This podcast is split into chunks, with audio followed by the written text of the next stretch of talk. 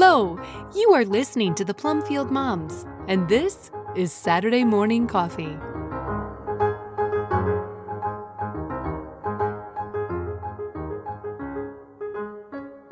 In Whom Do You Now Trust? A reflection by Diane Pendergraft, originally posted at theglorioustable.com. All scripture quotes are from the English Standard Version unless otherwise noted. If you heard Sennacherib had sent his Rabshakeh to tell your town to surrender, would you be thinking, What's a Rabshakeh? Are we in a Star Trek movie? But when Hezekiah was king of Judah, everyone knew the king of Assyria had been conquering the fortified cities of Judah. So, when he sent one of his officers, the Rabshakeh, to tell Hezekiah he had better surrender Jerusalem, there was good reason to be terrified. The Assyrians had perfected iron weapons, chariots, and siege warfare. The Rabshakeh began his campaign against Jerusalem with a propaganda blitz. In the hearing of all the people on the city wall, he started the trash talk. First, he told them that if they thought Egypt was going to come to their rescue, they'd better think again. Quote, Behold, you are trusting in Egypt that broken reed of a staff, which will pierce the hand of any man who leans on it. Such is Pharaoh, king of Egypt, to all who trust in him. Isaiah 36, 4 through 6.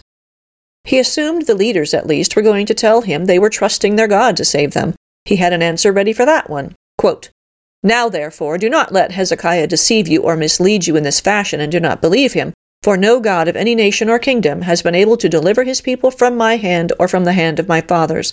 How much less will your God deliver you out of my hand?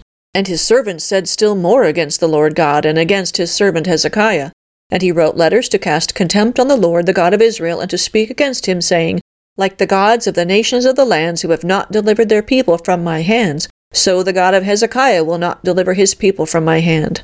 And they shouted it with loud voice in the land of Judah to the people of Jerusalem who were on the wall to frighten and terrify them, in order that they might take the city. And they spoke of the God of Jerusalem as they spoke of the gods of the peoples of the earth, which are the work of men's hands. Big mistake. Hezekiah had made preparations for a siege, including stopping the water supply outside the city and reinforcing walls and towers. But he knew where his real help would come from. Quote, Be strong and courageous. Do not be afraid or dismayed before the king of Assyria and all the horde that is with him, for there are more with us than with him.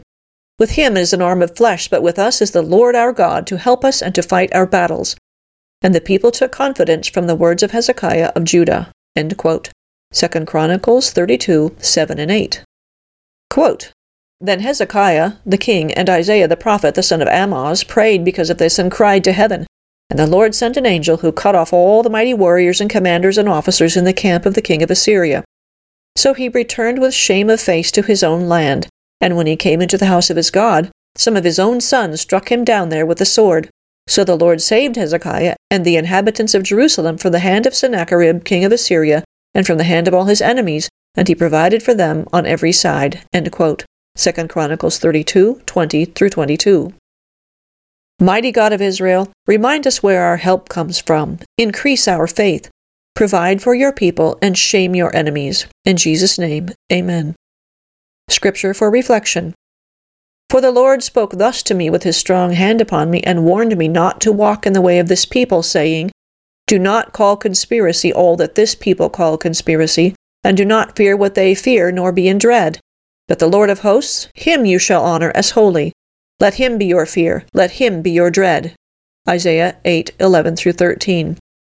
And he answered, Fear not, for they that be with us are more than they that be with them. 2 Kings 6:16 from the King James Version. Reach for more. This story of Hezekiah and Isaiah and the Assyrians can be found in 2 Kings 18 and 19, 2 Chronicles 32, and Isaiah 36 and 37. Read these three versions of the story. Quote, Stand still and see the salvation of the Lord, which he will show you today. Exodus 14:13.